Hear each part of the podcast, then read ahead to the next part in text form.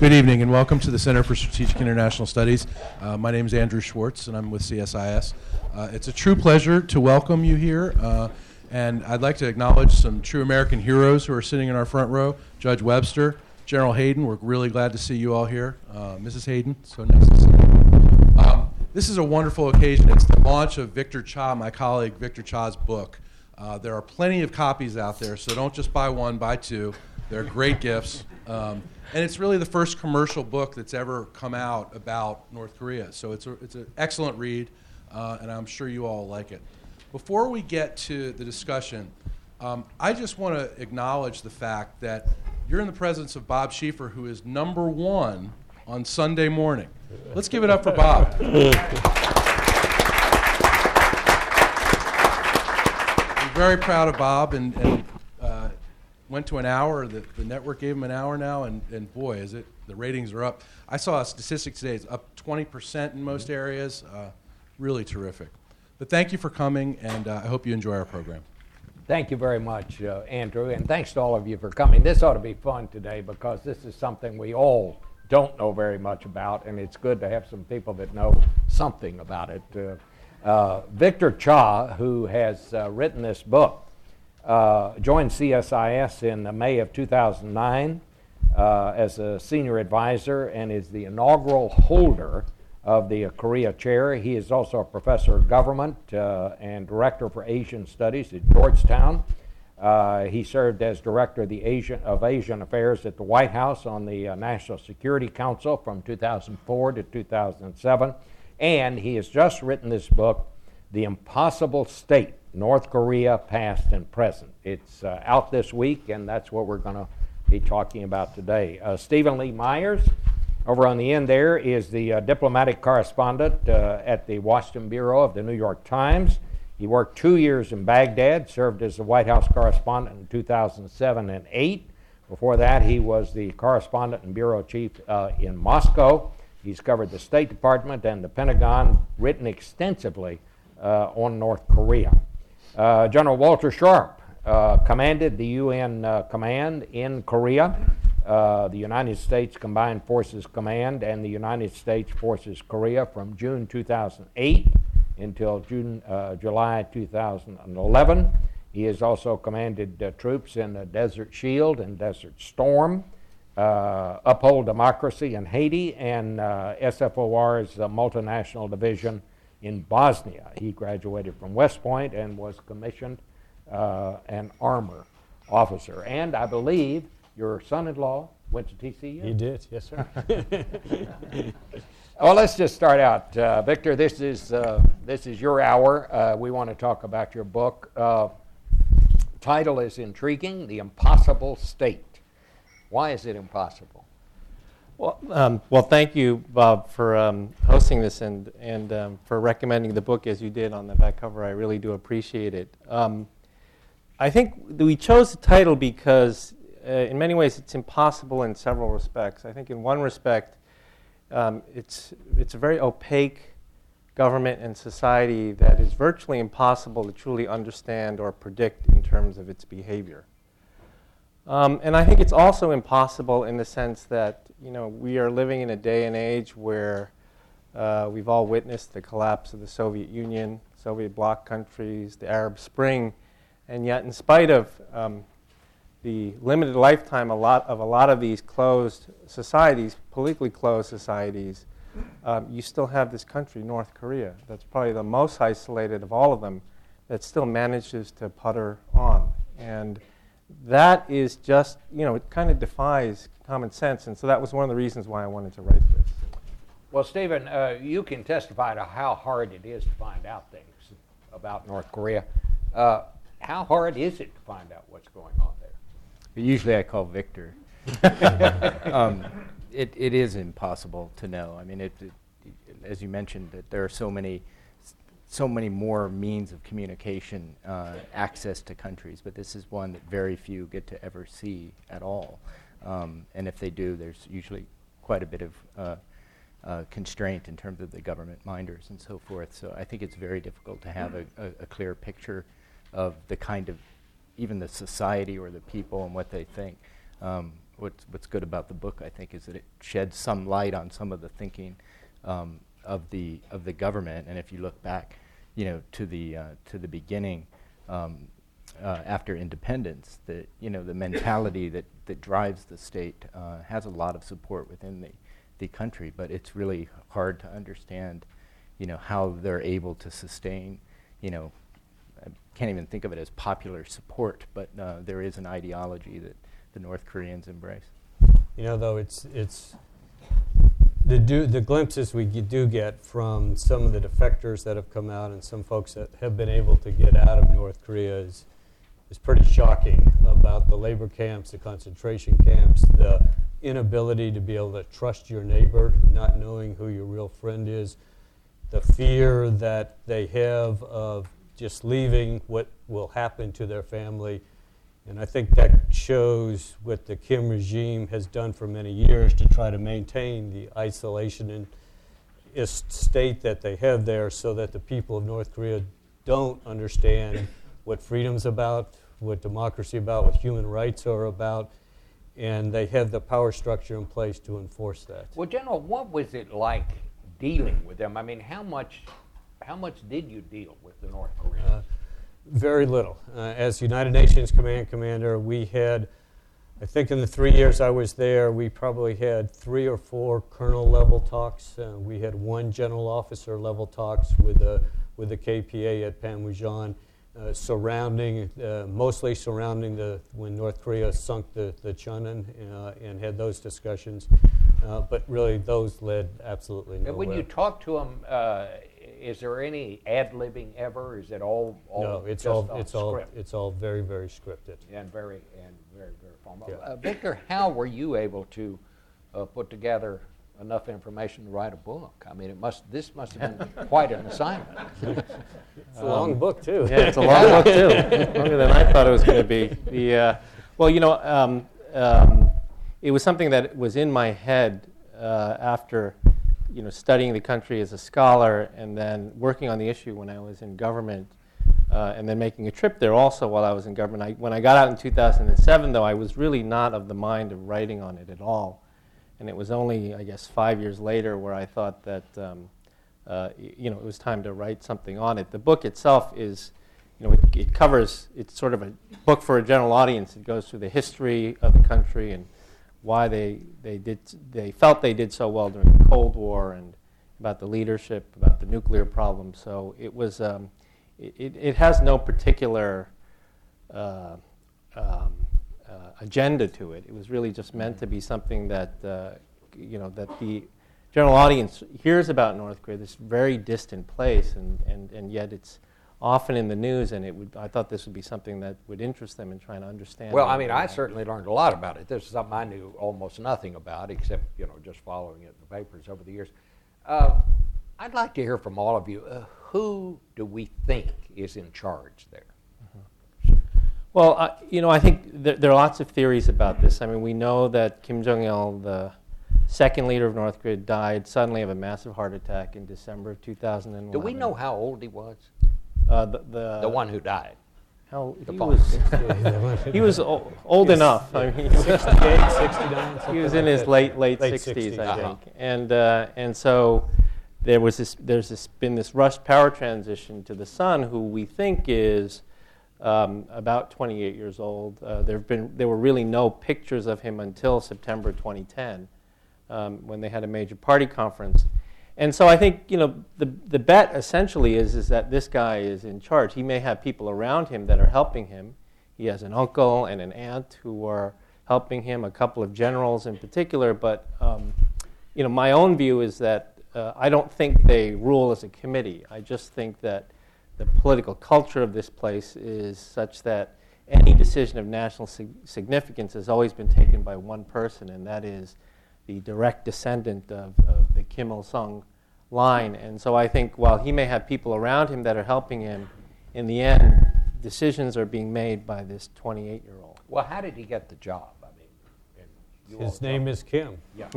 I mean, is it that his dad said, "I want him," and Absolutely. and everybody went along with that? Absolutely. And his father did, uh, even in the limited amount of time that they had, a lot to be able to get him the power structure in order to be able to start coalescing power around him. I mean, we know that he was involved in the attacks, both attacks in 2010, Kim Jong Un, to try to get his military prowess up. He's been officially brought into several of, of the uh, of the government positions. There's going to be another conference, I guess, here in another couple days that we believe he'll get another uh, power uh, power position.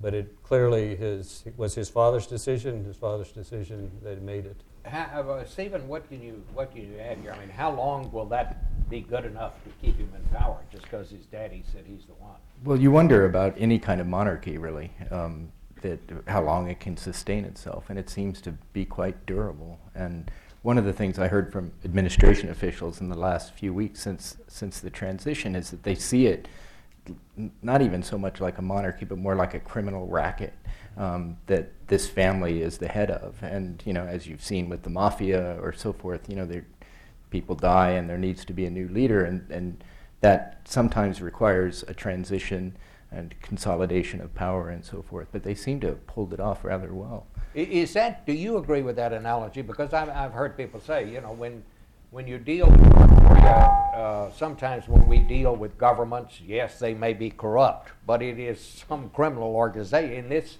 in this case, we're dealing directly with the criminal element. We're d- dealing directly with the mob. They're the ones that uh, counterfeit the money. They're the ones that uh, export drugs and, and all of the other. Right. Yeah. Well, I, I mean, I think it's a fair analogy. I, the, these illicit activities that they engage in are largely to raise hard currency because economically they made a choice a long time ago not to not to export, you know, normal things uh, to gain hard currency to purchase food, these sorts of things.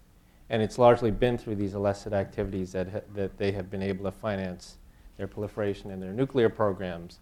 Um, you know, I think that there is there is uh, certainly a view that this regime and the way it is run in terms of the elite political leadership also re- resembles something of a mafia type organization in the sense that you have one big boss and and decisions are made pretty abruptly and pretty dr- in a pretty draconian fashion. And if you don't s- keep in line with that then you can find yourself having a car accident at some point or, or ending up in a you know in a gulag so. Uh, last month, the United States and North Korea announced a uh, food for uh, nukes agreement. Uh, does this uh, hold out any hope for a return to the six-party talks, or what? I'd just like to get the, your your all of your sense of what this amounts to. Well, I- I think when the agreement was, uh, was reached at the end of February, that there was some hope that it might lead back to a process um, um, in terms of the denuclearization talks that were left at the end of the Bush administration um, in, the six party format. Um, I mean, I think the administration, rightly, when they announced it, were very modest about it. They, didn't, they, they said it was a first step. But I still think while they said it was a very modest first step, I think on the inside they probably had some aspirations. They thought they were really going to get someplace uh, with this agreement. Only a few days after the agreement was made, uh, the North Koreans announced that they were going to do a satellite uh, slash ballistic missile test, um, which completely went against at least the spirit. Um, there was no actual letter to the agreement, there were just parallel statements. It certainly went against the spirit of the agreement in my opinion, I think in the administration's view as well.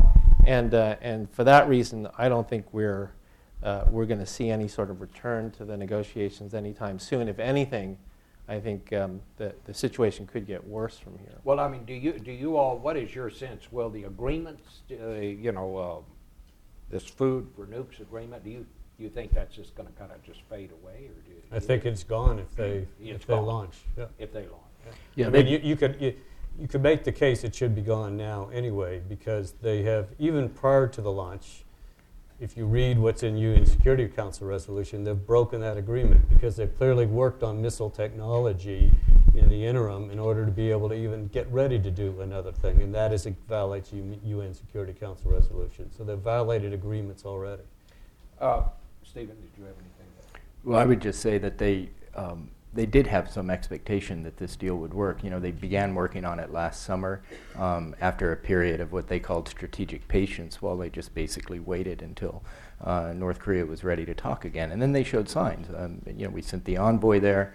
There were, I think, four rounds of negotiations. The dear leader died, and they thought that would put everything on hold. And then, much to their surprise, there was this agreement in February to go ahead and um, uh, resume these talks, and we committed aid to that. And then going back to what we said about not understanding them, 16 days later, they, they announced that they're going to do this test. I was told that it was an explicit pledge, that there was a discussion about satellite launches in those talks. Um, and people in the administration now feel like they were just lied to. Um, the, the president is said to be very upset about this because I do think they had some expectation that if they committed to this, mind you, in a, an election year here, you know, the engagement uh, policy, you know, comes under attack sometimes from the Republican Party, um, though, you know, administrations from both parties have pursued more or less the same idea. Um, I think that they, um, uh, they really felt a sense of betrayal, but also confusion, because why would there have been such a change after such a short amount of time? And I agree. I mean, they've said explicitly they won't go ahead with the food uh, aid if this launch happens. So, General, what, what really are the implications? I mean, do we have any idea what it is? What does that mean? We're going to launch a satellite. Do we know what they're going to do, or do we have a sense of what that? Well, means? if we if we look back at um, at the previous two launches, you know, the first launch was uh, terrible. It blew up basically off the launch pad. The second launch uh, in 2009 went a lot further. The first two stages worked very well, and then they had problems with their third stage. Uh, I believe that it's a continuing effort to develop a ballistic missile that can be successful in order to be able to carry a nuclear weapon anywhere in the world. I believe that's what their goal is, so that they feel then that they would not be able to be threatened by, by any country. Uh, the technology, I'm convinced that they are continuing to be able to develop it. I mean, even if this one is successful and does get something into space, they still have other challenges they have to get through. They have to be able to develop a reentry vehicle. They have to be able to prove that they have miniaturized a nuclear, cap- a nuclear weapon. And those are not trivial tasks. But they, they clearly are continuing the development, and, and this is a logical progression for them to be able to, within several years, be able to get to the point where they do have that capability. do we know how many nuclear weapons they have, or No. is that classified? It, no, we don't. I We mean, just we don't have, know. we can make estimates based upon how much plutonium we believe that they have reprocessed. And that number, I think, in, uh, is somewhere, you know, six to 10 nuclear weapons capable wise from that. But How big? uh, fairly small ones. Uh, but the, we do not, but, you know, fairly small all Yeah. relative in the nuclear world. Um, Yeah. the, uh, but you know, uh, have they developed more plutonium elsewhere? How far along are they in the HEU program? Uh, you know, are they going to do another nuclear test this year or sometime soon that may be an HEU one? Uh, I think is a is, is something that we ought to really be watching for and, and really strongly saying you better not do that. Uh, Victor, I mean, I'm asking you to read minds here, and these are hard minds, minds to read. But why would they make an agreement like this and then just turn right around in a matter of weeks, actually, and say, "Yeah, oh, by the way, we're also going to launch a satellite"? Yeah, I think mean- they don't see the connection, or did they, or w- I mean, it's a very good question. You know, I, I, I think we can all sort of try to come up with theories as to why they've done this. It is puzzling behavior. I think one theory is that, uh, you know, that maybe there are hardliners and softliners in North Korea, and softliners went out and getting the agreement, and the hardliners went out and getting the test done. Um, the other, and, and so I think there's that. I mean, I, I tend to agree with General Sharp, uh, which is that um, um, even though this may look like puzzling behavior, it is, we have to think of it as part of a systematic effort program, really, that is decades old, to try to get to the point where they can deliver um, uh, uh, nuclear tipped missiles um, to you know, anywhere in the world and basically try to achieve, in their own minds, the ultimate um, security um, um, umbrella in that sense. Um, and then another, may, another reason why they may do this is, you know, they may honest, I mean, I think they do, they honestly believe that in, there is a difference between a satellite launch and a ballistic missile test. Um, Now, this completely contravenes every standing UN Security Council statement, which has said you cannot work on missile technology, as the general said, and you cannot launch anything that uses ballistic missile technology.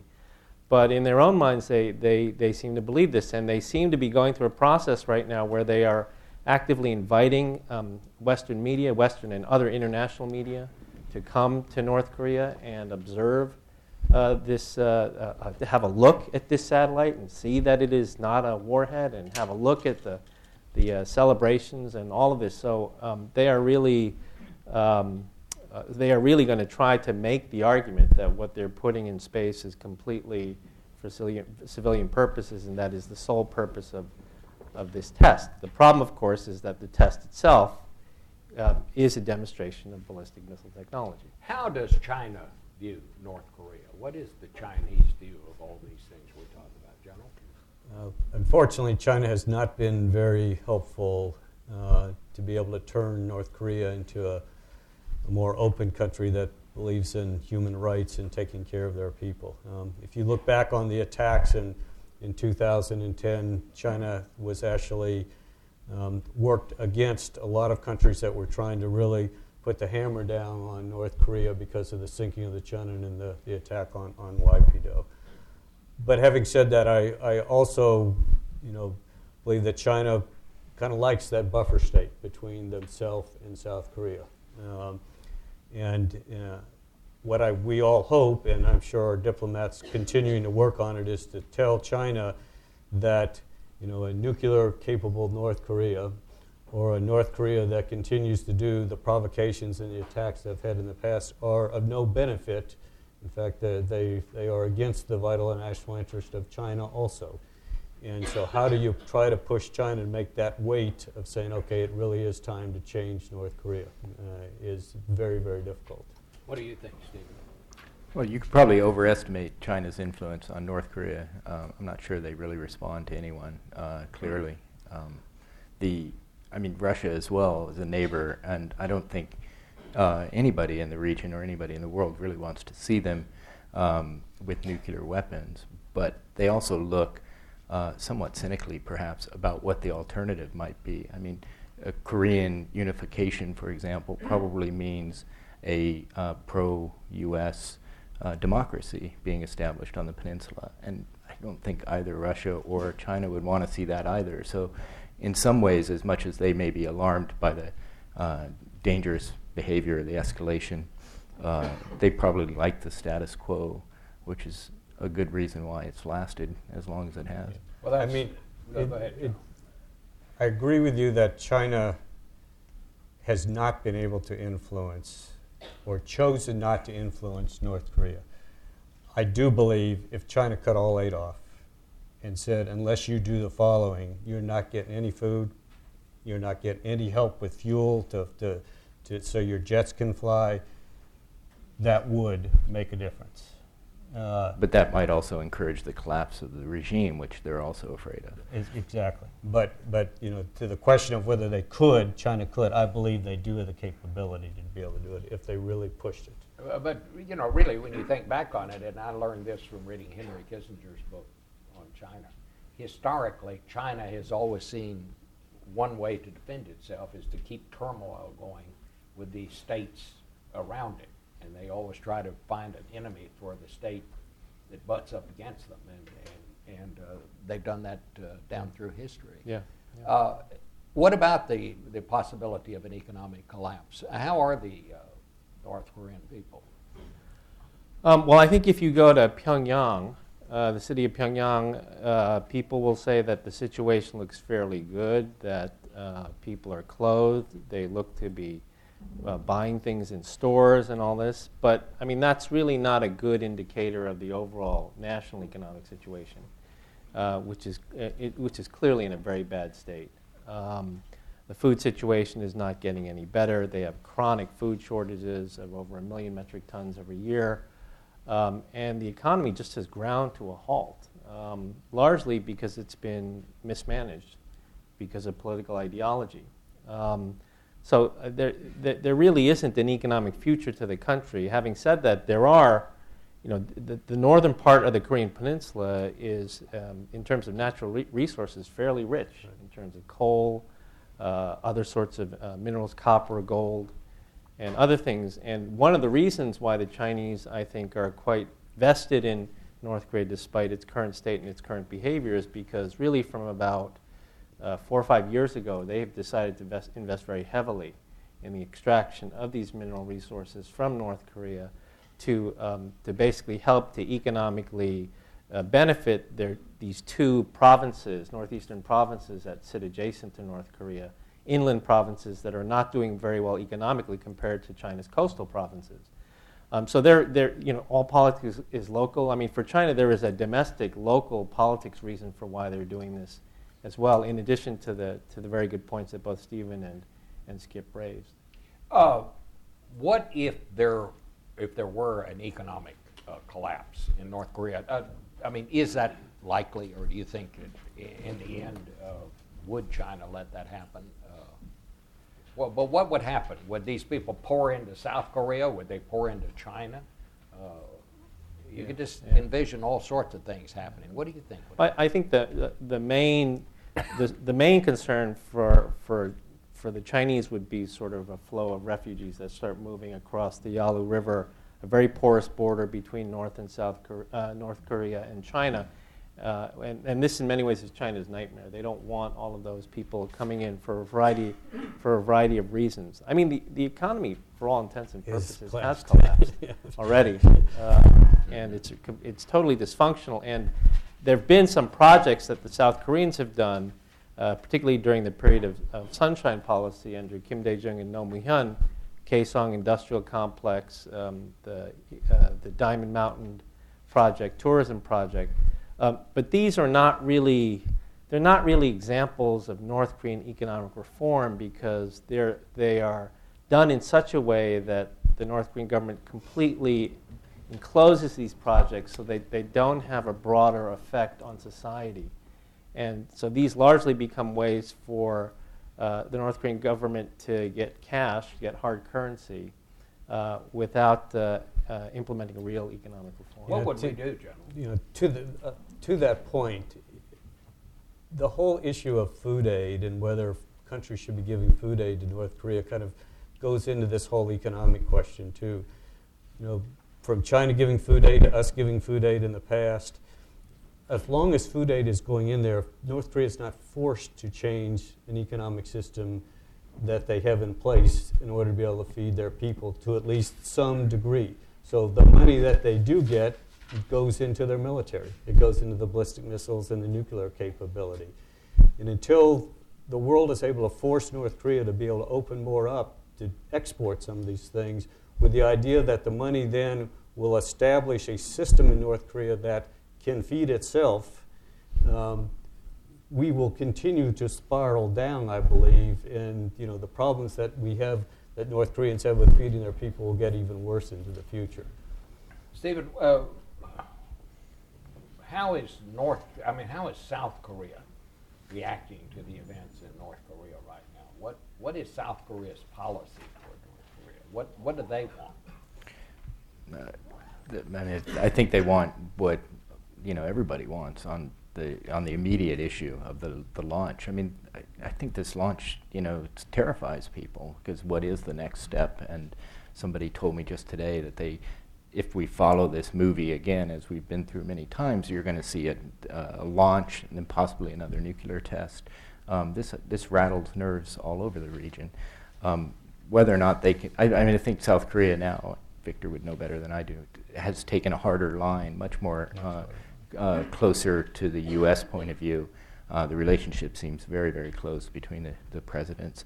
Um, and, you know, whether or not, I mean, that, and that seems to have you know, provoke North Korea in some of their statements and so forth.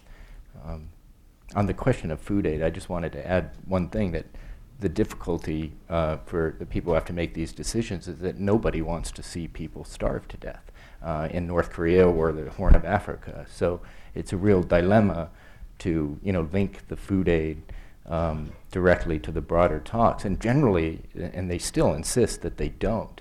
Um, but the North Koreans uh, made it a condition of resuming the talks, and so the U.S. went along as we have before in providing the aid. But it's really hard to just say no, you know, starve. Uh, be thinking of some questions. I'll keep this going while you're thinking of questions. We want to. We have a lot of experts here today, and so we'll go to that. But uh, let me just ask you this uh, as we get ready for that. Does anyone here think there's any chance of reunification?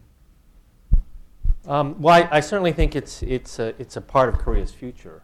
Um, I think that's sort of the natural state of international relations in that part of the world. The divided peninsula is a historical aberration. Uh, I think that, um, um, you know, I think that there, you have to sort of think what are the confluence of forces that could lead to a possible unification scenario. And, and so the things that come to mind, for me at least, are, you know, continued food problems, um, uh, continued collapsed economy, and then um, difficulty at the level of the leadership. And so I think we have two of those conditions right now, and all of us are just watching.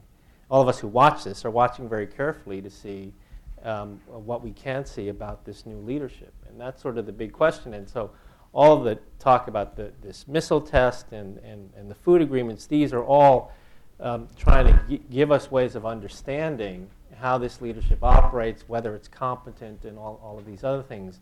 Uh, but for the most part, because the signals are so conflicting, it's, it's, really, it's really guesswork. And President Obama himself, himself even said at one point after um, they announced, you know, first they had the agreement and then they announced the, the, the test, he even said himself, we're not sure who's in charge in, in, in DPRK. And, and so that itself is pretty revealing in terms of we, what is going on at the leadership level. That is really the key to what holds this system uh, together. Has anything changed? Has anybody noticed any anything, uh, even in a small way, that's changed, General, since Yes. the new kid came?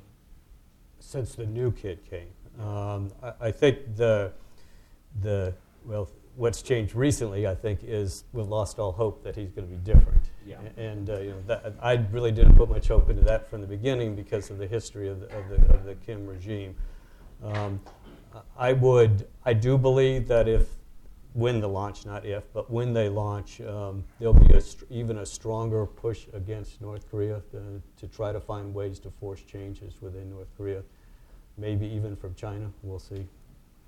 Steven? Uh, one thing on the unification, and correct me if I'm wrong, but when the president was there, Obama, uh, just recently, he talked about that being the ultimate goal. Yeah. And I think he went further than any other American president in stating that so clearly.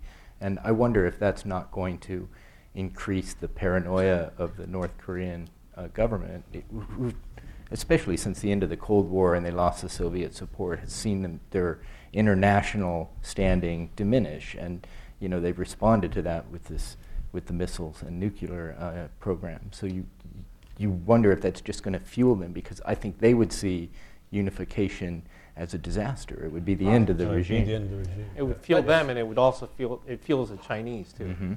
That's the last thing they want to see. I mean, we would all hope that it would be like Germany and there would be a mostly But on- peaceful transition and reunification, but it's really hard to imagine that. But on the Chinese issue, I mean, and we've tried, I, I think, but at some point, when things really get to the point where China realizes we've got to make some changes, and you're, we'd like to do this well before that, we in South Korea and China need to sit together and say, what does a reunified peninsula look like? How are China's vital national interests accommodated and maybe even increased?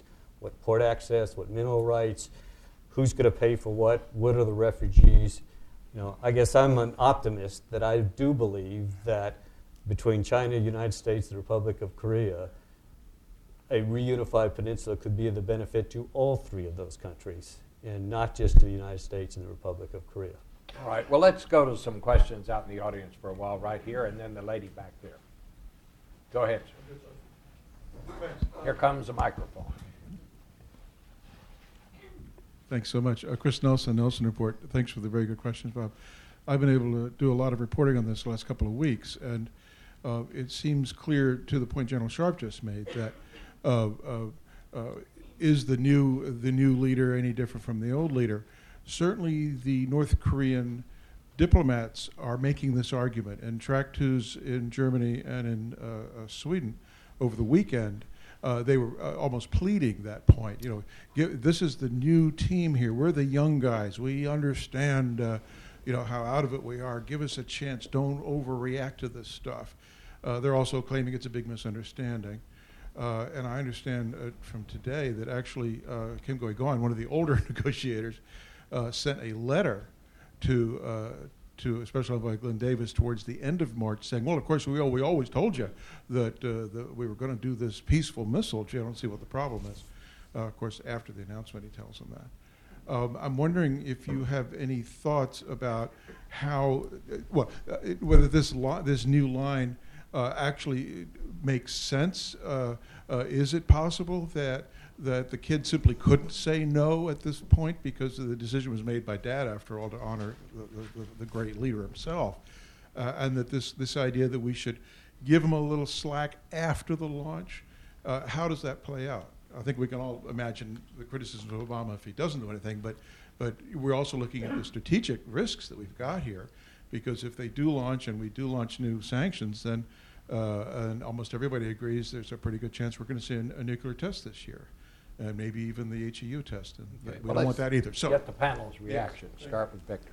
Um, um, well, I, I, I too par- participate in some of these track twos um, since the new leadership has come on board, and um, and some of the language that the you know, and they send their negotiators, people that we negotiated with during the Bush administration, are the same people that are still there today, and they, they've sort of the language is a little bit different, but I think you know they- they're making the same point that the Foreign Ministry, North American Affairs Bureau of the DPRK always makes, which is end your hostile policy, um, and uh, you know normalize relations with us, peace treaty, all, all, all this sort of stuff. Now, um, we all know the fact that they want those things is is is is I mean in many ways fine for the United States if they give up, you know, verifiably and irreversibly their nuclear weapons. But I think what has become clear, really over 25 years of negotiating uh, with North Korea, and in the book I go back to the Reagan administration and track every administration.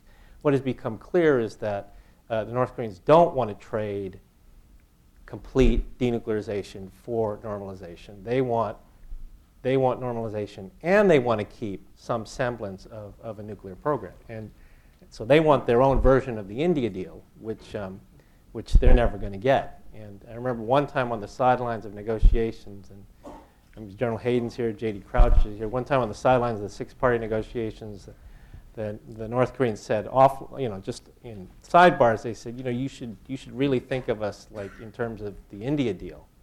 And we said, whatever we think of the India deal, you're not India. India is the largest democracy in the world. You're not India. And they said, well, you should at least think of us like Pakistan. and, uh, and then, so we thought about that and we said, you don't want us to treat you like Pakistan. Anybody want to add to that? I mean, it's it's you know it's the Kim regime, and uh, been been you know imagine a son changing the whole regime structure so much, the whole economy so much, and then the people of North Korea finding out what the rest of the world is like. What are they going to think of Kim Jong Il and Kim Il Sung? And when you go beyond just the family heredity, the fact that this regime is actually living pretty well and has pretty, you know, for many years, a whole heck of a lot better than the normal people there. And I think they realize that if there's change made, it's the end of that regime because it will be forced on by the people of North Korea. Steven? Just on the question of how we respond afterwards, I mean, there's really not much more we can do in terms of sanctions. Uh, it's probably the most heavily sanctioned nation on earth. Uh, so I, I would bet that you would see a return to strategic patience. You know, we try not to overreact to the launch. Hopefully, it won't be too provocative or something go disastrously wrong, like one of the neighboring countries trying to shoot it down or it escalating into a conflict. Or Um, fall unintentionally in or one of the neighboring land, in- countries. yeah, exactly, land in China. That might change the dynamic a bit.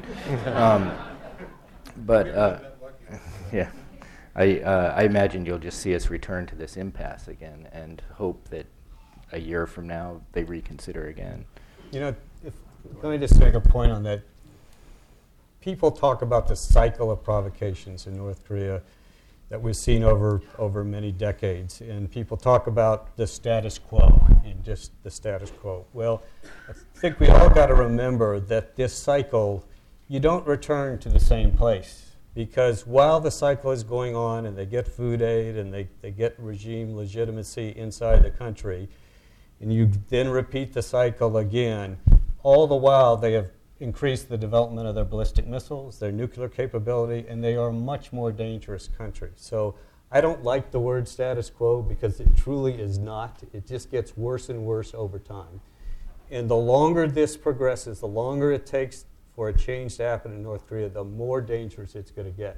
I mean, imagine having this discussion several years from now. You pick the time, four or five years from now, and things are really starting to collapse, and they do have a ballistic missile and a nuclear capability and much more special ops capability to be able to do to really try to do something very dangerous in order to be able to keep the regime in power. It really becomes dangerous the longer we wait. Can I just, can I just add Sure. on to that? I mean, I think you know, on both of these comments, I think, um, I mean, all of us now are focused on whether they do this launch, um, but I, I think you know this, this could really change things. I think. Um, I mean, if they are successful in putting a satellite into orbit, that would say a lot about advances in terms of ballistic missile technology, uh, and create really a new kind of strategic reality on the peninsula and for the United States, because um, uh, you know this is this is this is a case where we've always thought they're driving towards this, but if they actually succeed in putting a satellite into orbit, um, that potentially means they have technology where they could reach, you know, potent- Alaska, Hawaii, or even Western United States, and be really the first country outside of the Soviet Union and China, you know, that is un- unfriendly to the United States that could do this. And and so I think for the Obama administration and you know and future administrations, this becomes a real a real problem. And uh, and I think for President Obama, especially, I mean, he made this deal at the end of February because, you know, arguably they didn't want any provocations in an election year. And they wanted to get eyes on this uranium program, which has been going really completely untouched for the past decade. And, um, and uh, this, with this missile launch, they're going to get a provocation, and they're, go- they're not going to get the IAEA inspectors into this uranium facility. And so it, I think it's a real problem. And I don't know if they can just stick with strategic patience. I think they have to find an answer to this, Well- particularly this year. What would that answer be? I don't know. I mean, I don't know what the answer would be. I mean, there's some predictable things going to the UN Security Council, seeing if you can get more than a presidential statement that you got in 2009. I think some of these things are quite predictable, but I think, I mean, they're going to ha- some of these things may not be public. I mean, I think the military, we have military experts here, are going to have to start thinking about countermeasures as well. But um, I mean, I how, about, how about how about a, a policy that uh, clearly states states that uh, that uh, we're not going to stand for this in the future, and uh, what that means is that the, the Kim regime has to go. I'm not advocating that there's an attack or anything like that, but to make it a, fr- a clear policy of the United States um, that uh, we want to free North Korea, that uh, that that accounts for human rights and accounts for freedoms of the people. Uh, there, are, there are military things that we can do too. I mean, again, I'm not advocating for attack, but we can strengthen our defenses over Do there. we have the, you know, Lyndon Johnson used to say, don't ever tell a man to go to hell unless you can make it. Right. Do we, do we have the capability to do what, what you're saying here? We have the capability, yes. I mean, I, I believe that we have the cap. There's no doubt in my mind if North Korea attacked that we would win. I, I'm Yeah. saying, I know there, there's, there's no doubt in that mind at all. Uh, it is, you know, how far do you try to push within a country like North Korea to force the people of North, to allow the people of North Korea to see what, you know, regime that they've been under, for them to try to force some change in North Korea, then be ready to support that change. Do you do it sooner, where there will be problems, there will be issues, or do you wait five, six, ten years down the road, where when it happens, then it's really going to be ugly, potentially ugly, because of the increased capability of North Korea? I think you know. I think Victor's exactly right. This launch, uh, um, successful or not, is going to potentially be a real game changer for us to really decide how are we going to try to force a change in North Korea uh, so that we don't end up in a place in several years that, uh, and maybe not But- even that, that will be really dangerous to the United States, South Korea, and our allies. But is what you're saying here is that we should put the military option on the table? No, here? I'm not saying, if what you mean by the military option is an attack into a regime change like we did with Saddam Hussein, no, I'm not advocating that. That is no, in nobody's interest at all. Uh, eh, What I'm saying, though, is that we ought to try to work very hard, if for nothing else, for human rights, and so that we don't have, you know, tens, if not hundreds of thousands of North Koreans dying needlessly every year, to be able to start really saying we want to free North Korea and doing things in order for, to try to force a change from within. Gotcha. There's the, back in the back, yes, ma'am. Thanks, Elise Labott from CNN. I was wondering if we could just take this a bit further. I mean, if, as you said, um, that the North, every time this happens, it gets a little bit dangerous. We don't stick with the status quo, and it, you know, and then we can't stick with strategic patience. We know that. Well, we do know that if North Korea undertakes this launch, and there's a halt in relations, and there's a halt in discussing with them, a year from now, two years from now, we are going to want to get them back to the table, just like we always have. And I and I kind of think in some ways the United States has delayed this delay with North Korea has helped them acquire the nuclear technology because we keep delaying them and they we allow them to play for time. So I'm just wondering, can we figure out what the North Koreans really want and see if that's something that we could give to them? so that we can end this once and for all because I think we're seeing the same thing in Iran. This delay of talks is helping Iran constitute its nuclear program and I think that if we know we're going to bring North Korea back to the table at some point anyway, then is there ever a time that there's going to be a negotiation where um, we give them what they want, they give us what we want? Thanks. Let's start with Victor. It's a good question. People asked the same thing in Vietnam. Yeah. I was there. Yeah, I mean, Elise, it's a great question, and she's another one of the people who follow this as closely as all of us here on the stage. You know, I think, um, you know, I think there are two things. I mean, we know what we want from North Korea, right? Uh, and I, but I think there are two things that they want. One is, as I mentioned earlier, they want they want their ver- I mean, they'll never say this publicly because they would be laughed out of the room. But they want their version of an India deal, right? They want something where they will be able to main. They will give up, you know, their whole plutonium program and maybe portions of their uranium program, but they want to maintain some sort of uh, um, uh, uninspected deterrent capability. I think that's one thing. The other thing they want is they want regime assurance. They don't want the end of U.S. hostile policy in the sense that we will not attack North Korea because every U.S. president, going back to Ronald Reagan, has said we have no intention to attack North Korea. What they want is an assurance that if they go through some sort of economic opening or reform, which would naturally lead, as history has shown us, to collapse of these sorts of regimes, they want some sort of assurance that the outside world will help to keep them in, in power. And I think these are obviously two things that no sitting or future president is going to be willing to give North Korea. So this is why I think Elise is, I mean, you're right, we're kind of in a box with this. Uh, and in one sense, the longer we delay, the more they develop their programs. Um, and, and so inevitably, every administration seems to get dragged back into some sort of negotiation. Um, I guess, I mean, the one thing I would say that we, I talk about in the book is I think the, the, the you know, this, one of North Korea's biggest strategic assets is that the North Korea problem has not been a top line issue for, uh, for a U.S. administration. This is not Iran, it is not Afghanistan or Iraq, it is not the Middle East peace process. Right? And so every time there's a crisis, um, you know, there is a desire to, I mean, we get pulled back into a negotiation, but I think the overall, you know, directive is just to sort of keep this on a low boil. Right? It's not to try to actually solve it, it's to keep it on, on a low boil. And that has been North Korea's greatest strategic asset because, as you say, they can continue to develop their programs. And Can I just quickly follow? Sure. there any reason or any validity to the idea that let them have their launch, they're going to do it anyway, don't make such a big deal of it, this is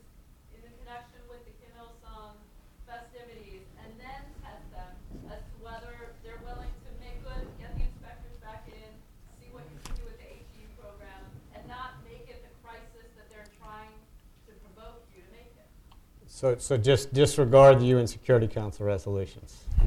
I mean, no, I don't. We're going to disregard them anyway when we get back to the table a year from now. So why don't we just do it now?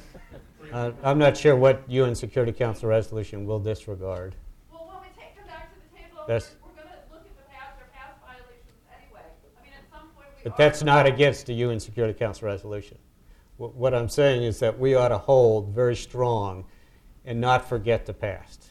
I mean, th- th- we have a history of this going over and over and over again, and then doing the same thing, and us saying, let's give them one more chance for decades. And all along, they've continued to develop a capability that's dangerous. So, no, I don't think we should. Steven? again, it seems like you have to ask yourself, what are the other options? Um, we could try to go back to the Security Council, but honestly, I'm just not sure what that's. I agree with Elise. It's, I mean, the it's not- Security Council resolutions I have. agree with that.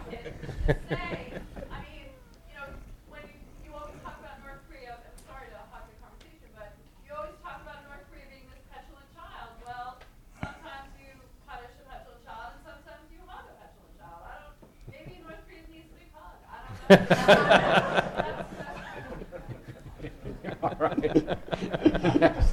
next question. Who else? Right here. All right. Okay, uh, Peter Davies, I'm speaking independently.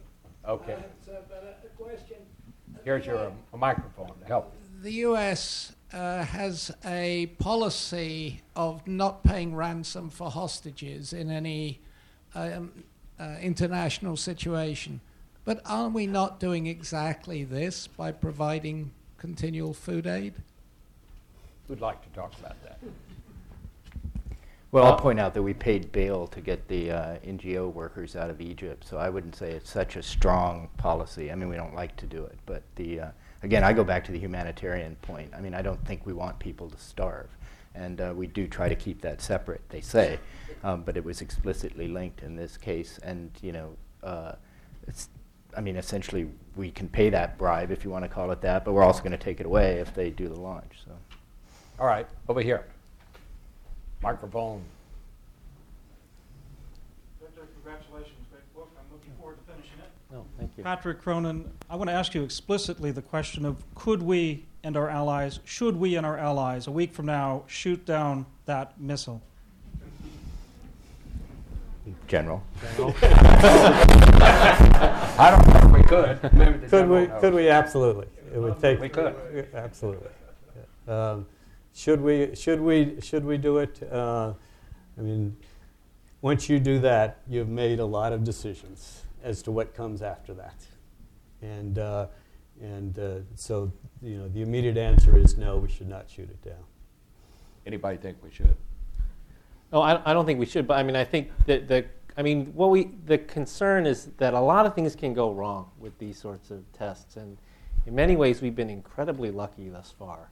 Um, you know, there have been tests in the past that have failed, and without getting into details, if they had failed just a little bit later or just a little bit earlier, the consequences could have potentially been disastrous in terms of where pieces of those of those uh, failed launch vehicles could have fallen. So, um, uh, and you know, I think this is why the Japanese and the South Koreans are so concerned and are very public about mobilizing and getting ready to do something in case a scenario were to occur like that.